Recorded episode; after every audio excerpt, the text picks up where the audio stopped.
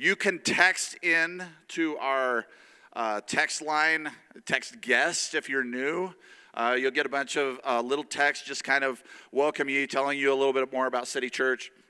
And then uh, uh, right now, we're going to take our tithes and offerings. Uh, if you want to give, you can text give. I know that's a tough one, you, but you can text give to our text line, or if you got the app, or if you want to send in the old fashioned way, the check, you can do that. Um, you could bring some wheat to the office, and I'm sure Julie will find a way to actually bring that in. But God, right now, we just pray for our tithes and offerings, Lord, that you would help us to use them wisely for your kingdom and for your mission. In Jesus' name, amen.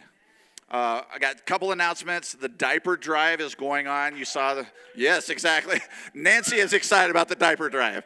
So it is going on out in the lobby. Bring some diapers in, empty preferably. Like, we don't want any full diapers. I know some of you parents are like, uh, you know, I could get rid of these. Uh, so we want empty diapers. Um, it's for CareNet. Uh, it's to really uh, help out uh, young mothers. Uh, the other thing we have is small group season is upon us. Small groups actually start this week. So if you haven't signed up for one, you can go to the website, you can sign up. You can find a leader and sign up. There's little booklets uh, floating around somewhere, uh, and you can look in them and sign up. If you don't know which one you want to do, you can talk with Cassie. Uh, where's Cassie? Oh, she's not here this morning. Uh, they're coming back into town uh, today. But um, or you can talk to really any small group leader, and they'll kind of help you figure out which is the right small group leader for you, or small group for you. They're on the west side, they're on the east side. Uh, we even have one in the valley. Uh, so it's a great place to have community, uh, open yourselves up uh, into other people's lives, and, and really serve. Uh, right now, I want to introduce Pastor Doug Lassett. Uh, he pastors Pearl Church in Denver, Colorado. how long have you been up there? 10 years. He's been up there 10 years. Came out of kind of uh, the Portland area, uh, knows Pastor Jess Strickland, Pastor Steve, that kind of that whole group there. Doug is a pastor of pastors uh, and super energetic guy. I've loved getting to know Doug even more over the last couple of weeks, but uh, Doug just really has a word that he wants to share uh, with us. And so let's just welcome Doug. He is awesome.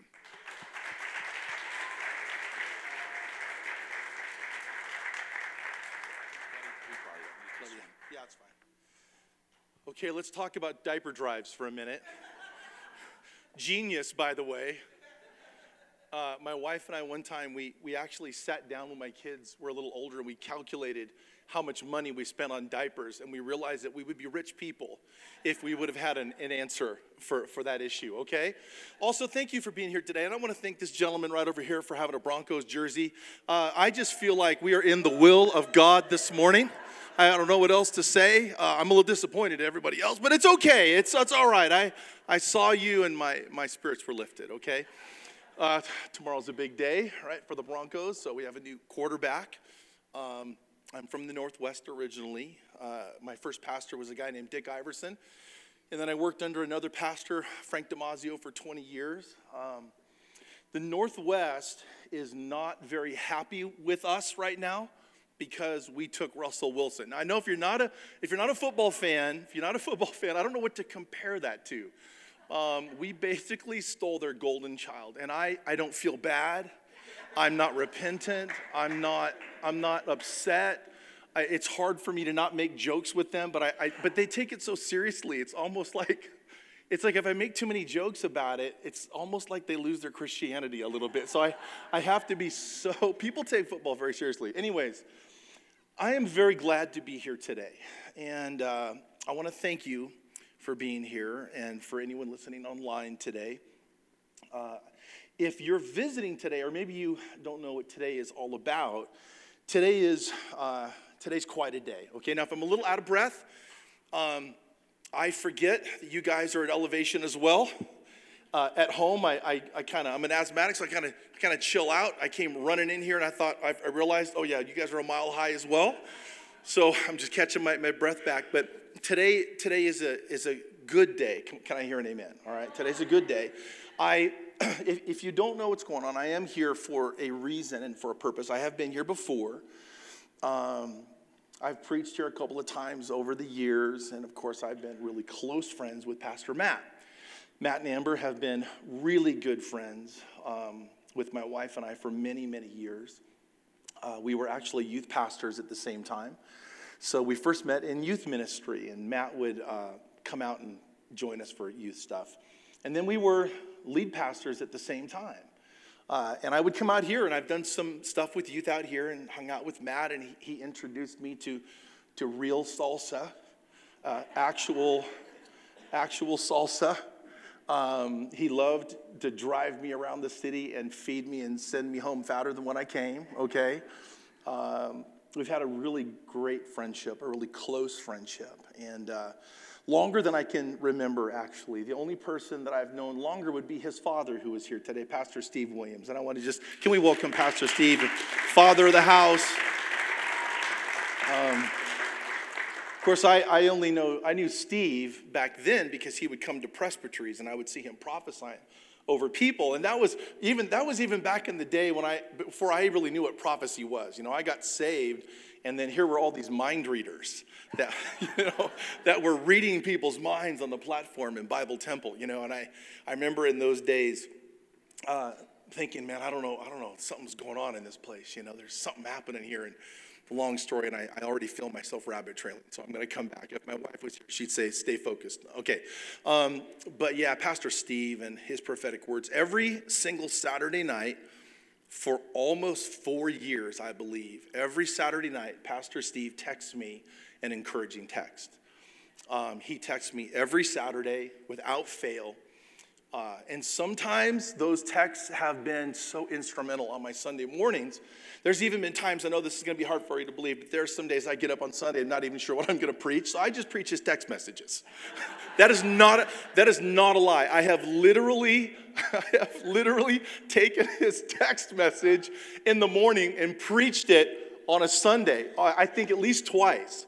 Uh, and I know that you, you probably think every pastor is totally, completely prepared every Sunday their whole life and, and nothing ever goes wrong. Okay, so, but there have been times where that's been very meaningful. So I want to say publicly, uh, Pastor Steve, thank you for your encouragement, honestly, because there was a, and you know this, there was a lot of transitions in our life over the last few years. And you have been a steady, consistent voice of encouragement. So thank you very, very much. We love you, okay? But I'm here today uh, as um, requested by the church to talk about Pastor Matt and Amber. Uh, Matt and Amber will be stepping down officially uh, this morning, I guess technically this week, but stepping down as the lead pastors, and I want to talk about that for a little while. Um, there's, I'll try to weave in some technical church stuff and then, a, then some, some scripture and then a little bit about the actual transition itself. But in the church, uh, according to your constitution and bylaws, uh, churches are like businesses and nonprofits. You know, they have to have some legal documents that kind of carry you through. And I'll tell you something nobody ever reads those. Am I right, Jeff? Literally, no one ever reads them until you need them. And it's, it's when you need them that they become really important. So, in your constitution and bylaws, there are two groups of leaders in the church there are the elders of the church. Uh, and if you're an elder today, if you're an elder in the church, would you please stand? Because I just want to thank you for your faithfulness. And oh, I don't know, I think there's, I think they're all here today. I'm not sure. Uh, any board, board members? Yeah, the board members. I've met a couple of, there you go. Yeah, okay. a couple of the board members. Stand up, please. Um, okay, you can be seated, but thank you guys for your incredible work. So there's the elders and the board members, and then there's another group. That group is what's called the overseers, okay? Now, there's a couple of Greek words that kind of float around out there. Forget all the Greek words for all you theologians. You have, you have two groups of leaders. The second group of leaders are the overseers, and the overseers, um, I'm one of those. And we were created for moments just like this. This is why there are overseers. The overseers are a group of people um, that includes church leaders, but then also other pastors from churches that you're in relationship with, so that in a time of transition, people who have experience, people who love the house, people who love your past, people can come in and sit down and help to uh, navigate some of these transitions that take place in the course of a church. So I am one of those overseers, and that it's not, it's not that I wouldn't come anyways, because I love you already. Okay, so I'm, we're good. But I, I am honored to be a part of this process. This is not difficult for me. It's not a, it's not a burden for me or my wife. Uh, my wife couldn't be here this morning. She is going to fly in after church today because um, she's on her way home from another trip. So she just is going to plop down at Albuquerque for a few hours uh, for dinner tonight. But this is not a burden for me. Uh, I'm, I'm blessed to be here. So those two groups of people uh, working together in times of transition. Okay, so we're in a time of transition. And uh, transitions, as you all know, because I think, I think that many of you have probably been through some transitions. You know, as you get older in life, you go through transitions. You, you understand them a little bit, right? You may not understand them in your 20s, because when you're in your 20s, the only transitions that you might know is that your bills went from hundreds to thousands, and it's a real bummer, you know? That's a transition. But as you go forward in life, there are life transitions, and transitions are actually a part of a journey. They're not just a singular event. Transitions are a part of a larger journey, especially when you talk about God's people okay? So what i'm to do today is i'm to call this this message transitions matter to god okay? Transitions matter to god and i'm to talk about the transition journey. Now i literally was texting all my points to jeff this morning so i'm sure thank you very much. Oh look at this. This is so good. Can i share something with you? This little short bottle right here is what every pastor prays that they would have on the platform because if you're a preacher and you have the big bottle, you get distracted through your whole message that it's going to tip over, right? So I just feel so blessed right now. I know I got a jersey and I got a short little that won't tip over. Okay, so this this journey that we're on together, especially when it comes to the house of God and God's people, I want to talk about it just for a little bit. And I can't get too deep. I can't go too deep into some of the stories in the scriptures, but I want to talk about that transition journey because transitions matter to God. They really do. They matter to God. All kinds of transitions. When a young person transitions into college, that matters to God. When a, when a single person gets married, that transition is important to God. God cares about those things. Uh, all through the Bible, from the beginning to the end, it is literally filled with transitions. Transitions sometimes can be scary, but they don't really need to be scary. Because when you look at scripture, you realize that God has been doing transitions from the, since the beginning of time. The Old Testament and the New Testament is a transition. Then you look at people's lives in the Bible, characters in the Bible, and you, you see their transition. So I'm going to talk about that, okay? And we're just going to jump into this. Number one, transitions um, are a part of the journey. Transitions are a part of the journey. No season lasts forever. And this is a hard one because when you're in it, when you're in a season and it's going well, you want it to last forever. You know, it's like it's, I, I've been through at least five major transitions in my life in ministry. And right before those transitions happened, I wanted them to last forever. And I thought they were going to last forever because they always ended on a note where I was like, man, I could do this for another 10 years and things are going so well and God's good. But you know, my life is not my own. It's not. And the church doesn't belong to any one person, the church belongs to Jesus. It's his house and he's building it, right? And so we know that transitions happen and they're good, they're a part of the journey. Uh, I think of Romans chapter 8, verse 28, a very familiar verse to probably most of you. And we know that in all things, now here, here we go. I want you to say out loud with me, all things. Okay, let's say it again. All things. I love that because we know that in all things, God works for the good of those who love Him who have been called according to his purpose. Now, how many of you believe that the church has been called according to the purposes of God? Do you believe that this morning? Okay? So, if you believe that you are called according to the purposes of God, that means that all things, that includes this transition. It includes transition. God works transitions for the good of those who believe that they're called according to his purpose. We know that God's God's in it.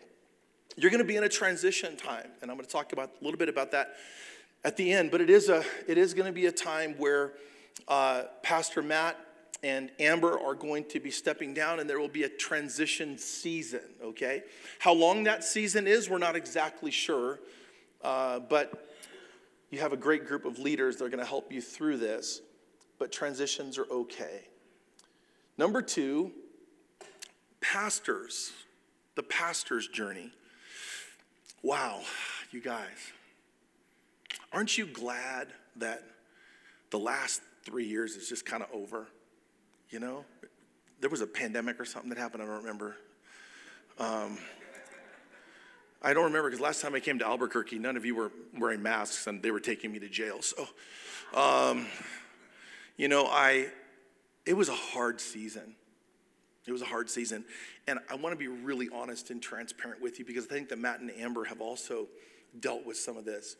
The last three years have been the three hardest years of my wife and I of our lives.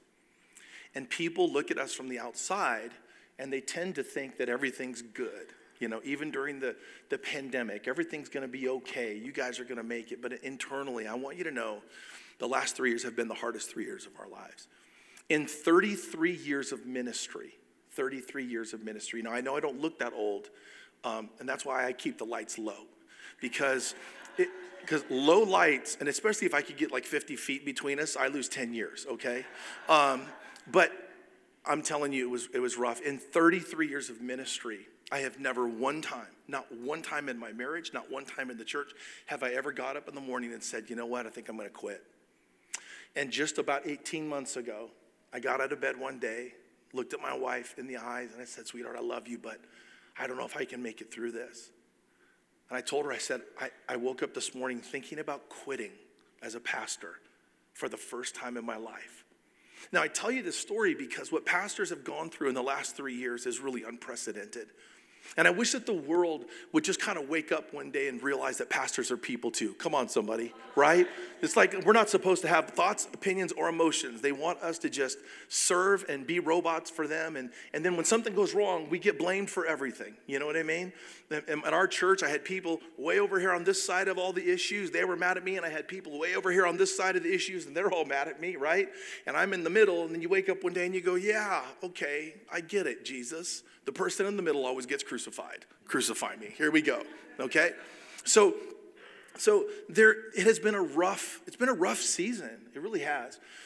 This is a statistic you probably haven't heard yet because they're still being developed, but almost actually it's it's a little more than this actually. One seventh of all the churches in the United States of America have closed in the last 36 months.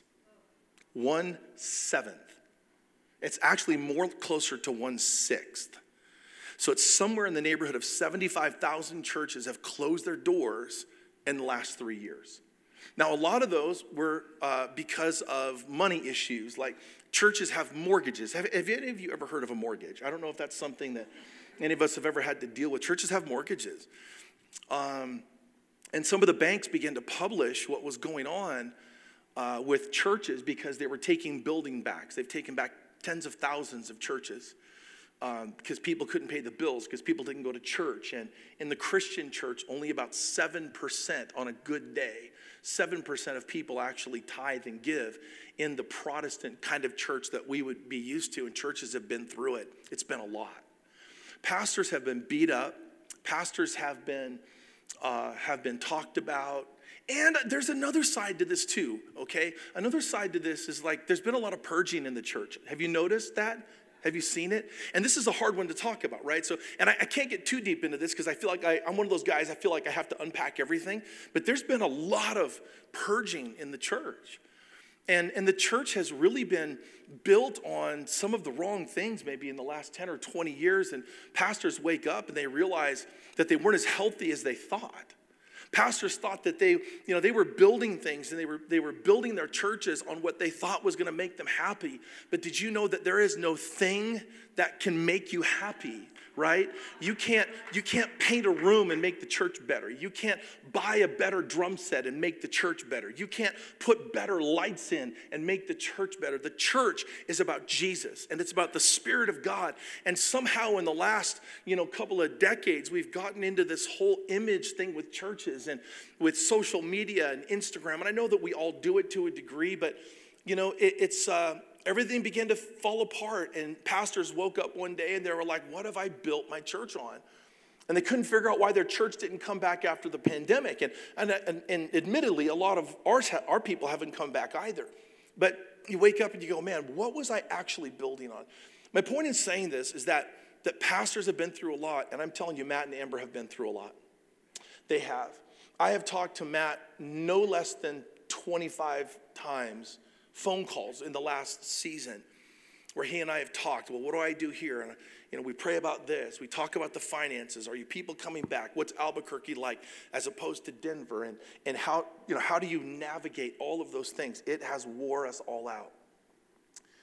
Um, when Matt and Amber got through this season, they had a mandate from the Lord.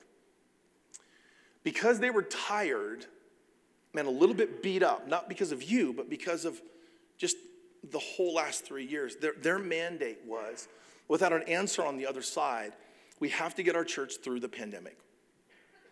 And financially, because God has provided a way to bless the church financially to get you out from any under any kind of a mortgage. And Matt being a very savvy, he's a very savvy business guy. Matt was able to say, My mandate is to get the church through the pandemic and then also get the church out from under a mortgage. But because Matt was so tired in the same way that I was, it's hard to look and go, man, but I can see five years from now, this is where we're gonna be. And uh, it was a very difficult time, but Matt knew what his mandate was. His mandate was get through the pandemic and get the church financially free, okay? Through all of that, there have been some other circumstances, however, uh, Matt and, and Amber have been through some other pressures as well. Uh, number three, I want to try to I want to try to explain it like this: pressure reveals priorities. Pressure reveals priorities. I think of it like in a marriage. When your marriage is under pressure, let's say you go to counseling for your marriage, you sit down with a counselor, and the counselor will always bring you back to what is the most important thing. Like, what is the most important thing for your marriage? What is the most important thing for your household? Let's get back to what really matters and let's talk about that and let's remove all of the other uh, discussions and emotions from it all because pressure reveals what your true priorities. One of the main things that has happened during the last three years uh, that this immense pressure has brought to Matt and Amber is it's caused them to assess their lives. It's caused them to assess their strength. It's caused them to, to do an assessment of their calling, right? Uh, I think of the verse in Second Corinthians, and I've, I've always looked at this verse because I feel this sometimes in my own life. Second Corinthians chapter 11, verse 28. Apart from all those other external things. So this is the Apostle Paul, and he's talking about all these messes that are going on. And he's like, and on top of all of these other things that are happening, there's also the daily pressure on me for the church. Matt and Amber began to assess the external things and the pressures of the church and what their own calling is and what Matt and Amber have discovered for them is that their priority in the next season of their life is going to be business. It's going to be business. And you know, they've, they've done business for a long time. Matt is actually really good at it. He's better than me. I was always jealous. He always found a way. I always found a way to make a little extra money, you know? I don't have that gift. I have a way to give my money away. You know, it's like I'm giving, he's making. I'm like, how do you do that? You know, and he laughs. It's so effortless for him, in a sense. But but they have been carrying both the church and the business. Now, by the way, um, this business side of pastors is, is, is very common. It's not uncommon at all. Matter of fact, more than half of my pastor friends are bivocational. That's what we call it. They're bivocational, which means they're pastors, but they also have another job. Um, for Matt, it's been a number of things. For, for my wife and I, our bivocational piece was was music, some of her music stuff, and then me traveling to preach. You know, so if we needed extra money for the family, you know, I would take a couple of speaking engagements, and we'd have a couple of honorariums. You know, get the kids to camp and all that kind of stuff. And, and but for Matt, it, it was business, and this isn't uncommon. The problem, one of the problems, is that his side hustle exploded. That's the problem, you know? How many of you would like your business to explode? Come on, right? Let's just, like, we're trying to be normal here today, right? I know it's a transition talk, but like, let's be normal. How many of you would like to just make a lot more money next week? Let's just, it's not unspiritual, y'all, I promise. I promise you it's not unspiritual, okay? I mean, Matt's little side hustle went from, hey, let's do a few inspections, because I, I was actually with him when he was starting this business. I was actually in conversations with him. Like the week that he started, he was actually in Denver and we were talking about it. And he was so excited. And then all of a sudden, Matt's business is he's the he has the top home appraisal company in like three states. He just won two national awards. They're they're exploding everywhere. You know what I mean? And and, and the hard part is is that that but the hard part is that okay. Now I hope if any of you work for him, I don't know if any of you do. So I want to be careful here. But like if if I have a business and you work for me and you don't do a good job, or you know, if, if, things change, we just shake hands, we high five, we go, you know, you know what I mean? Like, you're fired, I love you, but I love you, you're gone. That's business. In the church, you carry the heart and spirit relationships, spiritual gifts, thoughts, understanding, experiences, family, children of every single person in the congregation. And, and whether you work here or don't work here, because ministry is not based on a a, a, widget that you make in a factory and you send it out, or an appraisal that's a piece of paper that you write on and you stamp it with a notary public and it's over and you forget about it. You don't forget relationships. And you don't, you don't sweep relationships under the floor. And when things are tough in the church and the world goes crazy, you think about every person and every relationship that you have, and it's a lot of pressure. And there are certain times and seasons where some people just decide, I have been under pressure for a long time, and the pressure of doing two things carrying the church, but also having a successful company is too much. And can I just tell you, it would be too much for anybody to bear. It really would. At a certain point, you have to say, No, I've got to choose. I remember quite a while ago, actually, Matt saying to me in, com- in a conversation, just casually, that maybe one day he would have to choose he flourishes at what he's doing. And you know, Amber's quite a stud. You know what I mean? She's that girl. She could build anything. You know what I mean? That girl. You know, if you're building a company and you've got Amber behind you, it's kind of a recipe for success. You know, she's just so good at, at everything. Um, so they have had pressure, but in that pressure, they have found some priorities that have been revealed. So here we are, and in those priorities, Matt and Amber, um, they've been burning the candle at both ends. Now, I don't know if any of you here in this room have ever experienced burnout, and I mean burnout in a very sincere way. Not like you're tired. I don't know. Is, is anybody just tired right now? It's spiritual too. Come on, somebody. Anybody just tired? That's not the same as experiencing burnout. There, there, are, there are five basic stages to burnout. I don't want to go through those today, but between stage three and stage four, there's this moment where it goes from it goes from philosophical, like maybe I need to take a few days off, to clinical, and I'm and I'm in a bad spot. And Pastor Matt has been burning the candles at both ends for so long all the way through the last three years of the pandemic, trying to get through, he actually crossed over a line in his personal health.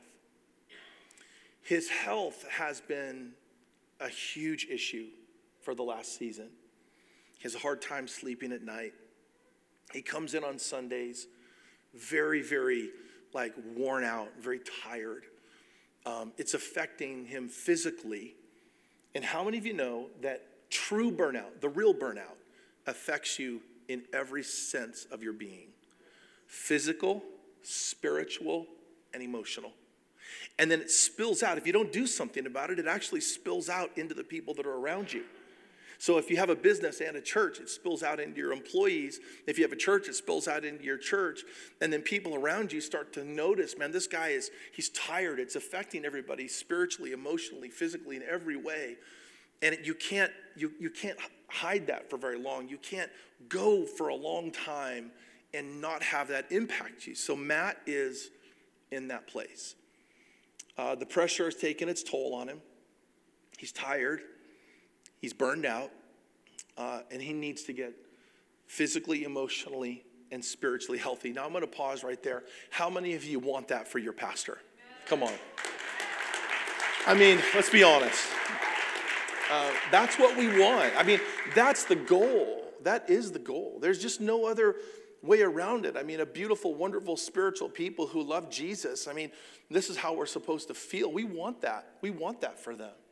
We want them to be healthy and strong and feeling good, but there's just no way uh, to turn that around right now the way, the way that it is. So I, I love to go fishing. I don't know if any, any of you are fisher people. Um, one day I had a friend of mine, we, we went fishing, I'll make this short, but we went fishing and it was really cold one night. It was really cold. We were up in the mountains. And uh, my battery died. My battery died. And so we got a jump. I took it into a Les Schwab the next morning down, down the road about 30 miles, you know. And, and I, said, I said, hey, how's my battery? And I'll never forget what he said to me because it's, it's actually one of the gauges that I've used for my own life in the last three years coming through this last season. Because I had to be very careful. He said to me, he goes, listen, he goes, yeah, your battery's done. And I said, okay, why? He goes, because if a battery gets low enough, it won't ever come back again. So, your battery, if it gets so low to a certain point, it actually can't come back to where it was. And so, something has to change.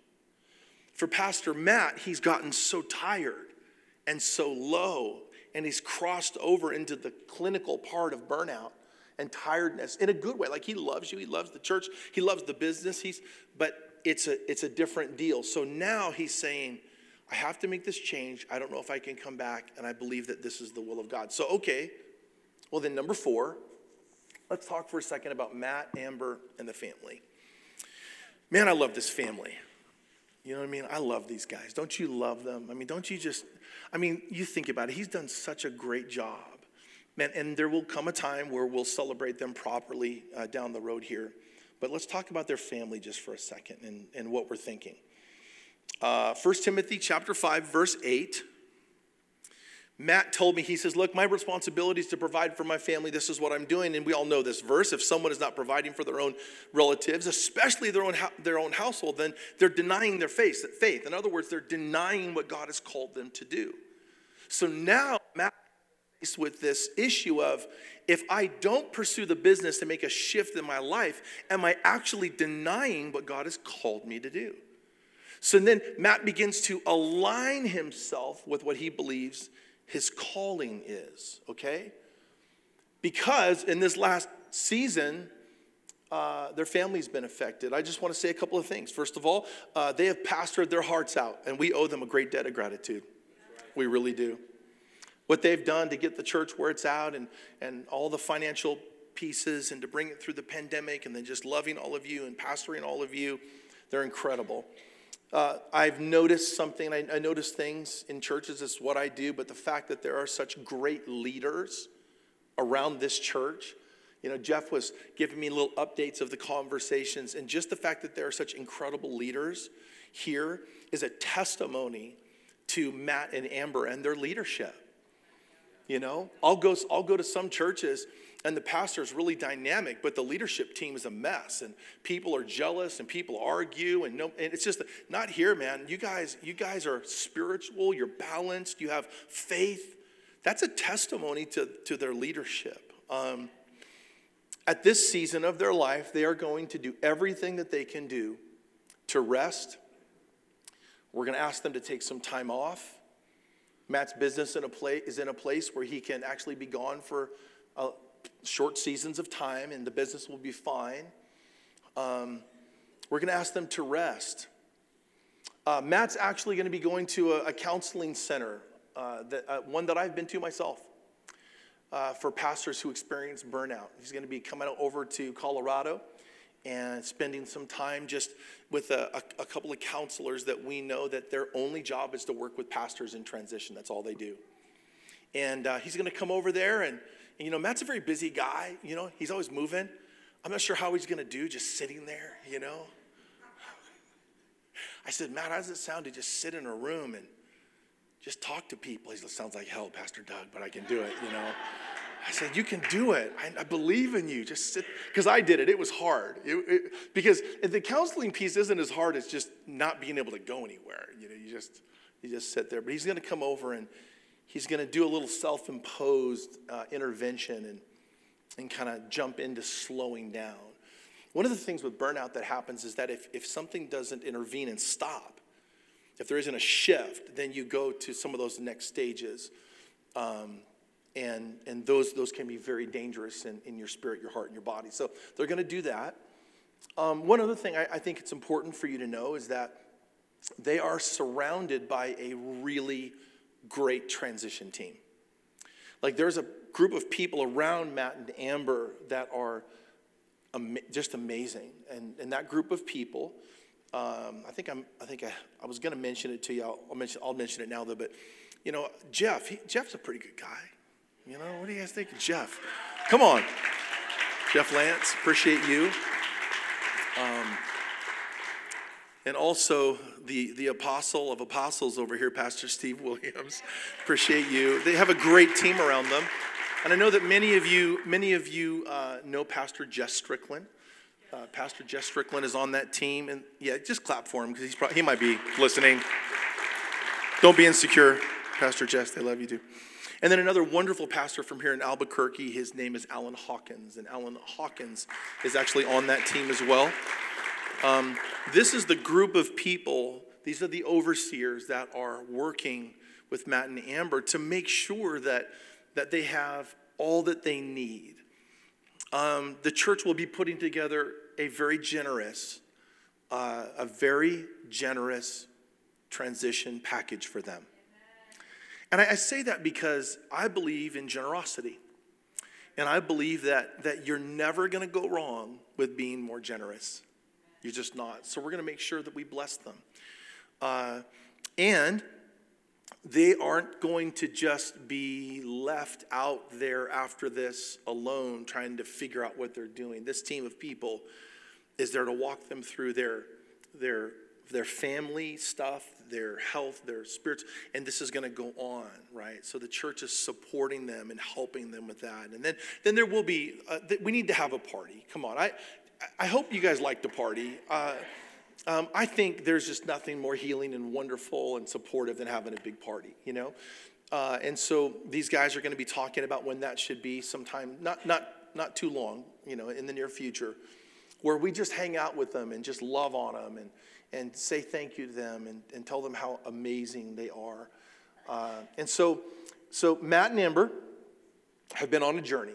They have been through quite a bit in the last three years. They've restructured some of their priorities in a very sincere way. Now, I want to say this too. Matt and I have talked a lot about his calling. I mean, a lot. I couldn't even, I mean, into the hours, you guys, literally into the hours, where he very sincerely was like, man, if I can't take the church forward, if I'm not the guy, he's like, I got to get out of the way.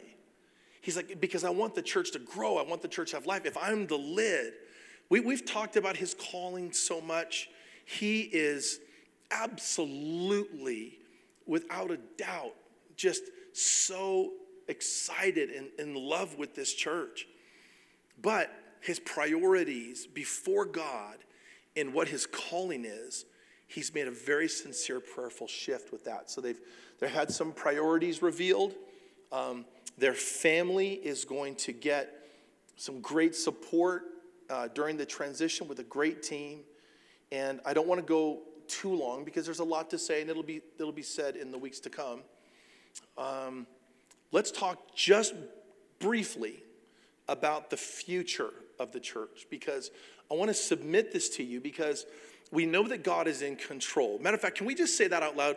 God is in control. Come on. And if you believe that, say amen. He, he really is, right? He is totally in control.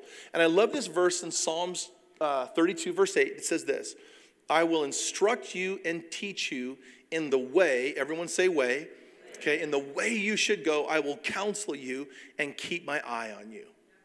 This is a great transition verse because we really do need the Lord to guide and, and lead the leadership for the future of the church. God has his eye on you. In other words, you're not hidden or forgotten, and neither is Matt. God's eye, matter of fact, right now, God is looking down from heaven and he's got his eye on you. And he's going, Oh, you guys need to get ready. Get ready get ready because God is a forward God. He's not a backward God. In other words, if, if the leadership is sincere and they have character and integrity, and if people want to see other people get saved. Now, I know this is going to be a shock to you, but some people don't ever talk about people getting saved. You know what I mean? Like they just love it's like us, us 124 and no more. No, I'm like, no, let's let's see what God wants to do with you. He's a forward God, okay? His eye is on you. He sees your faith. He's going to take you in the way that you should go, and He's going to teach you, and He's going to instruct us through this entire thing. It's a great verse for transition. And so I want to, I want to just give you a very brief pastoral structure for the house, okay? Because I will play a very strategic role in that, uh, but I don't live here, you know? I don't live here. I mean, I'm, I'm happy to come down and eat some incredible Mexican food. Let's be super honest right now. I know I, I, I think, I think I'm hungry. That's the issue. Why I keep thinking about this. But um, so you, you, have, you have a board, you have elders, then you have overseers. Inside of that group, uh, Jeff Lance, this handsome, anointed man of God Wow, you got really excited when I said handsome. I'm glad you guys are not sitting together right now. We might have to pull you apart. Um, Jeff Lance uh, is going to be the interim pastor for the church. Okay? He's going to take on the pastoral responsibilities for the church. So, like, you can't have overseers who don't live here try to pastor, and you can't do it. You have to have somebody who knows the people, who has history. I didn't know this, but I guess he's been here since he basically came out of the womb. I found that out in the last week or two. Um, and uh, they have to be here, they have to know the people, they have to have integrity and character, right? And, and, and I, I want to say something about Jeff because in the last couple of weeks, I've really discovered something, okay? There is a difference between, and Paul actually talks about this, there's a difference between integrity. And I want to tell you the difference. Character, we can look at someone's character and we talk about the character of God and it goes back to Genesis, but like, do they lie? Do they cheat? Do they steal? Blah, blah, all those kinds of things. You know, Jeff doesn't do that. That's not where I'm going, okay? Um, this character. But, but integrity is something different. And, and Paul deals with this when he actually has, when in his relationship with Mark and in his relationship with some of the other apostles and with his spiritual son Timothy. But integrity is actually a building term, and it's the same term in the Greek. So it's like, does that have integrity? In other words, will it hold? What is the integrity of the building? What is the integrity of the platform? Quick story. Uh, my wife and I, oh gosh, I hear my wife's voice. Stay focused, Pastor Doug. Uh, she is not here. However, so um, when, when my wife and I were in youth ministry, when we were in youth ministry, we took youth choirs all over the place. Now, that was back in the 90s, okay? So, some of you old school people know what I'm talking about. You know, the youth group went on tours, right? Okay, so, but we had a big youth group. So, I took 90 teenagers on a choir tour. And my wife's a musician, she sings, you might know that, she does all this stuff. So, that was like her dream. So, we go on this choir tour. We go down to California to this church. They said, Bring your youth down and sing for us, and we'll do an outreach. So they've got choir risers on the platform. And my wife, you know, she she had said to me, "Hey, there's this one little girl. She's a middle schooler. She's the youngest kid on the team. Can we bring her?" I was like, "Absolutely. She's the sweetest thing. That girl is a tiny little slice of heaven. Like she is the nicest, sweetest. You know what I mean? Like like almost perfect. You know, you're like, I love that 12 year old. She is just incredible. Bring her along, okay?" So the choir risers were up on this platform. It was at Kiteley's church, by the way.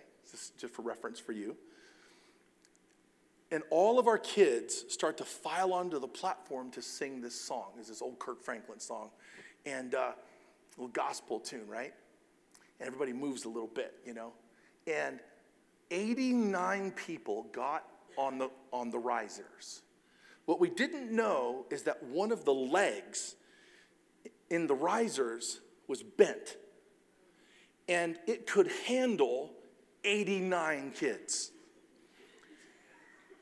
And then this little 12 year old girl with a huge smile on her face, you know what I mean? She got to go and, you know, she steps up onto the platform and she just kind of bounces up the last person. And as she did, I saw the whole, the whole riser thing move a little bit in the front row. And I was like, that was odd. And then out of nowhere, the the leg bent and snapped. And when that happened, all of them snapped.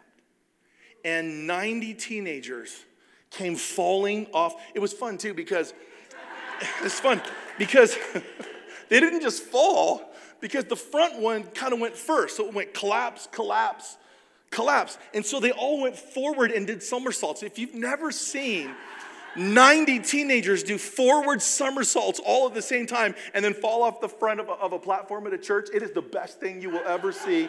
You will never forget it for the rest of your life. And as long as no one's seriously injured, it's a good story. The problem was there was one leg where the, the integrity of it was compromised. So, integrity means how much weight can you handle before you break? In the Bible, Paul talks about integrity. How much can you handle before? I just want to say something about this man right here. I have discovered he a lot. He has the ability to carry a lot of weight. He really does. He has character and he has integrity, the kind of integrity that you need to be a pillar that is uncompromised in the middle of a transition. So I am very blessed and very honored to have been spending some time with this man. So he's going to do a great job. Please give him a big round of applause, okay? Well, then, so what do I do? Like, who am I then? Like, what's my role? I want a name. Um, give me a title. You know, give me something Greek. Sounds so important. I'm never here, but I have something Greek. Um, so what we're going to do is he's going to be the, the lead pastor. He's going to be the pastoral voice. I'm going to be the senior pastor. Senior pastor for me it means i'm going to be the transitional leadership voice along with the overseers.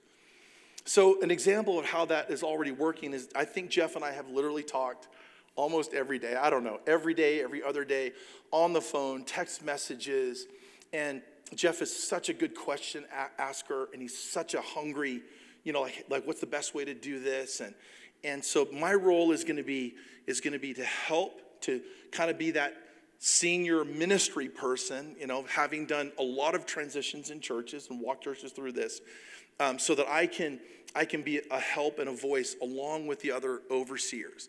Uh, I will for the next 90 days be making most of the final decisions. In other words, in other words, some of the big decisions have to have to come back to me, which really means that I just I just say yes to everything Jeff tells me. That's the bottom line, okay? but but at the same time, there is something very very uh, strong, very um, I don't know what the word is. It's it's very comforting. Is not the word, but but I think that that there is a lot of wisdom in more than one or two or three people. And I'm going to be that person kind of helping and making decisions along the way because I have done this quite a few times. And then you'll have the overseer team, which I discussed to you. So um, I don't want you to get in a hurry. This is, this is, and I'm going to start to here, but I don't want you to get in a hurry uh, with the future. Like, who's going to be the pastor? Who's the future? Um, it's unhealthy. It's actually not a good thing to get ahead of God. Yeah. I know somebody giggled. My eyes, my somebody because I because I've done that. It's not a good thing to get ahead of God. What you have to remember is that God's eye is on you, and what you want is you want to have the right pastors at the right time, um, in the right way, and so we really want God to lead. Now, the reason why it doesn't have to be quick is because you do have a great board, elders, overseers. You've got Jeff. You've got me. Um, and our church, because of our proximity, um, we will be serving you in any way possible, okay? Now, you may, you may not notice that on some Sundays, but you might.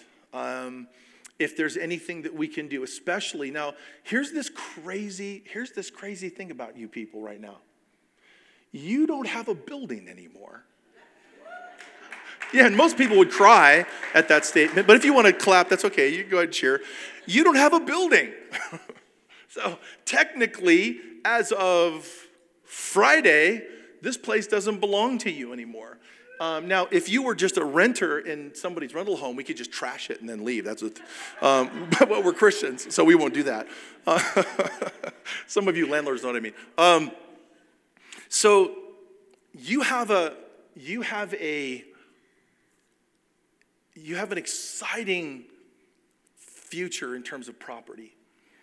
Uh, I haven't seen the property that y'all are looking at uh, or that you're going to buy. I, ha- I, haven't seen it. I'm going to try to go by there tomorrow morning on my, my way out of town, but I'm really excited for you. One of the things that we can do is we can help in the transition with the property. In other words, um, and I'm trying to make this as practical as I can. You know, it's obviously there are different layers, it's much deeper than this. But for instance, when you go into a new property, we have a checklist with about 220 items. And I'm going to give you the checklist, you know? So that you can, over the next several weeks or months, begin to check those things off and, and, and make sure, like, like a big thing on that checklist is going to be um, we have to move. Do, do you know what I mean? Like, we have to move. That means that all of you, all of you are going to have to come in here and there's going to be a couple of big trucks out in the parking lot at some point. and we're going to we're going to take everything out of this building that's not nailed down come on somebody if it, it, and if and if they don't want it and we can sell it on facebook marketplace we're going to make some money on it you know what i mean like like we're going to have to you got to move like every cable every speaker every light every one of those things on the wall that soaks up sound do, you know what I mean? Everything back there has got to go. Everything in every room has to be put in a truck. It's just like, so that's an item on the checklist, but it's a big one. The next one would be, you know, um, we haven't talked about this, but one of the things we can do is have our audiovisual people come down in their cars and just help set up your new building because we just have people who are really good at that and they've done it a lot.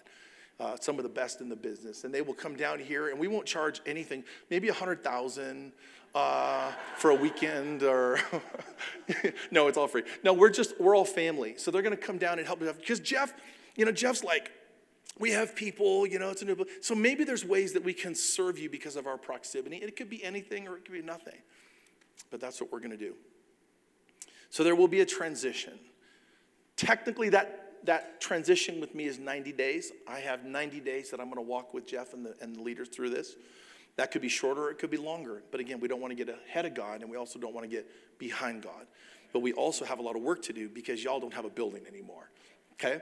You have one, but the papers haven't been signed, right? So we don't want to be stuck having church at a Starbucks. Not that that would be horrible for one Sunday, but you know what I'm saying. Like we got to get you there, okay? Um, I want to leave you with one last verse this morning. And that verse is Ephesians chapter 3, verse 21. And as I sit here, and I have Pastor Steve Williams here on my right, your left, Matt is one of my best friends who I love dearly, and we're going to be friends forever. And I just, you know, we've just been close.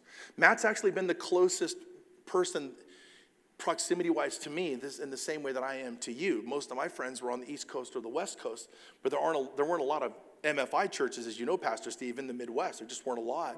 Matt's been really close to me. So, I, have Steve here, and I'm thinking about Pastor Matt, and we know that transitions are a part of life. We know that they're, they're that God transitions are, are God uses them to take the church forward. We get that. I love this verse. To him be the glory in the church. Now, if you've never, I, this would be a great, here's, here's a great little, just a devotional thought for you if you need something to read. Read, start reading through Ephesians. Get through chapter three, because Ephesians has some powerful things to say about the church and what's available to the church and the power of the church and the tools and the weapons for the church. I mean, Ephesians is powerful, right? Uh, and I love this. To him be the glory in the church. How many of you want God's glory to be seen in the church? That's the goal, I'm telling you. And by the way, it's not just for one generation. Look what it says. And in Christ Jesus to all what? Generations. So this church is about to go into its third generation, whatever that looks like. And generations are not just about father passing it to son, passing it to son. No, no, generations means that that you know you've got one group of people that are responsible. The church, the church is um, in my family. We, everybody's a musician, right? So my my daughter, my my wife, and my daughter play the violin. Um, and here's here's one of those lessons that I learned. You know, marrying a violin player which is a whole another counseling thing for me like why i need counseling because like there's like there's a few instruments that if people are to play them in your home you need prayer you know like one is drums one is violin one's trumpet but i have all of those okay but one of the lessons i learned is that a really good violin a true violin no one ever owns it you only get to be a steward over it while you have it and then you pass it on to the next person. And the dream and the goal is that the next person, the next generation, takes as much love and care for that violin as you did because now they're stewards over it. The church is like a violin. We only get to steward over it, we don't own it. And it's on its third generation, and it's going to be awesome. It's going to be to, to, the, to the glory of God in the church, to the next generation, and God's going to move powerfully. Can I hear an amen? Okay. All right. Now, at this time, I'm gonna have I'm gonna have uh, Jeff. You have to forgive me. I know you said don't do this, but like, I at least while you're the interim pastor, I have to refer to you as pastor. Okay. And what Jeff really wanted was for me to call him bishop, but I said, listen, settle down. Just settle down, okay? Let's not let this go to your head, all right? Um, but I'm gonna have to refer to you as pastor while you're interim pastor. But Pastor Jeff's gonna come and he actually has a letter from Matt and Amber that he's to read. And then Pastor Steve and I come back up to the platform and we're to close in prayer. Okay? You go for it.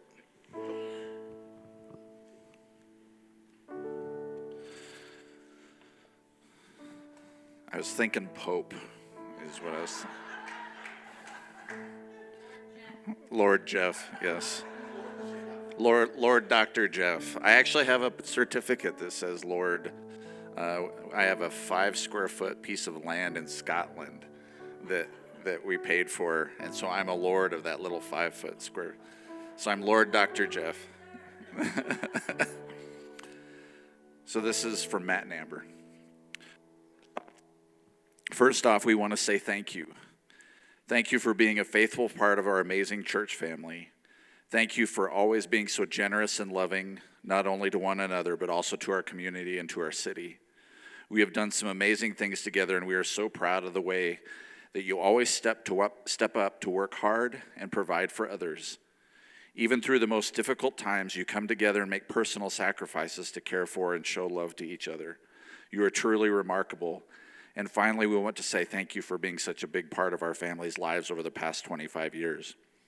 Some of you might remember Matt when he was just a young man with hair nonetheless, moving to Albuquerque to help his family with the church. Some of you watched him as he played drums every Sunday morning on the worship team, a teenage boy's dream. Some of you were here with us on our wedding day, celebrating right alongside as we started our new life together. Some of you cheered us on as we took on the role of young youth pastors, even when we made rookie mistakes with your teenagers. Some of you watched us as we grew our family, one daughter at a time. You maybe even changed their diapers in the nursery. Thank you for that, by the way. Others of you prayed and stood with us as we transitioned into the senior pastor role, and you believed in us and you encouraged us when we needed it the most. You have loved us and supported us every step of our journey here, and we are so grateful for each and every one of you. We love this church and everyone in it. Resigning from the church has been a very difficult decision for us, but after months, almost even a year of prayer and seeking the Lord, we believe it is the right time. God called us to serve in this position six years ago, but we knew even then that it would only be a temporary assignment. So we jumped in and started working hard on the things that God was asking us to do. Impossible things like give away our entire Easter offering to support the city's largest outreach event, like open a for profit business in the back of our property to help support the church's mission, like successfully carry the church through a global pandemic that would shut down thousands of churches all over the country and even like selling the church building to the city of Albuquerque to help make a positive impact in our community. But as you know, life happens in seasons, and we believe God is now releasing us from our assignment here with you.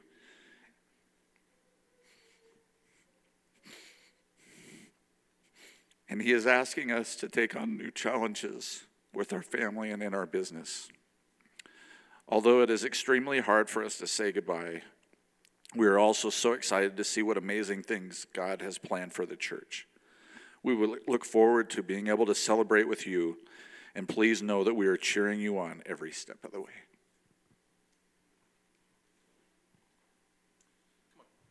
You all stand with me today. And, uh, let's uh, let's close in prayer, again. Lord Jesus, we thank you for your faithfulness. Because, Lord, even when we don't know our way, you know where it is we're going. You're a faithful God. I pray that you would bless Matt and Amber and the girls, that you would watch over them, love them, and this next season for them is going to be the best, strongest, healthiest, exciting season of their lives because you're in control, Jesus. And we just love you. We love you, and we're grateful for the six, almost seven years of pastoral ministries, the lead pastors that they gave the church. We pray that today that you would fill them with hope, fill them with joy, fill them with strength, fill them with excitement. I pray, Lord, that you would bless them above and beyond all that they could ask or think. I pray, Lord, that you would come down and that you would surround them and help them in this transition in a way that, that they feel so loved and appreciated and cared for. And I'm grateful, Father, that you, you have a good plan for them just like you have a good plan for the church. And so today we say the glory to God in the church to the next generation. And we thank you, Father, for the future and what you're going to do. I pray that you would watch over this body. I pray that you would watch over the church in a time of transition with properties and leaders. Those times when the enemy comes in, we just say to the enemy, You will not get a foothold here. You will not bring any accusations or weird uh, strategies into this. Transitions are the most vulnerable times of anything. And we just pray that you would pour out your spirit, Lord. Watch over this whole process. I pray that each day that goes by, we would all feel your presence.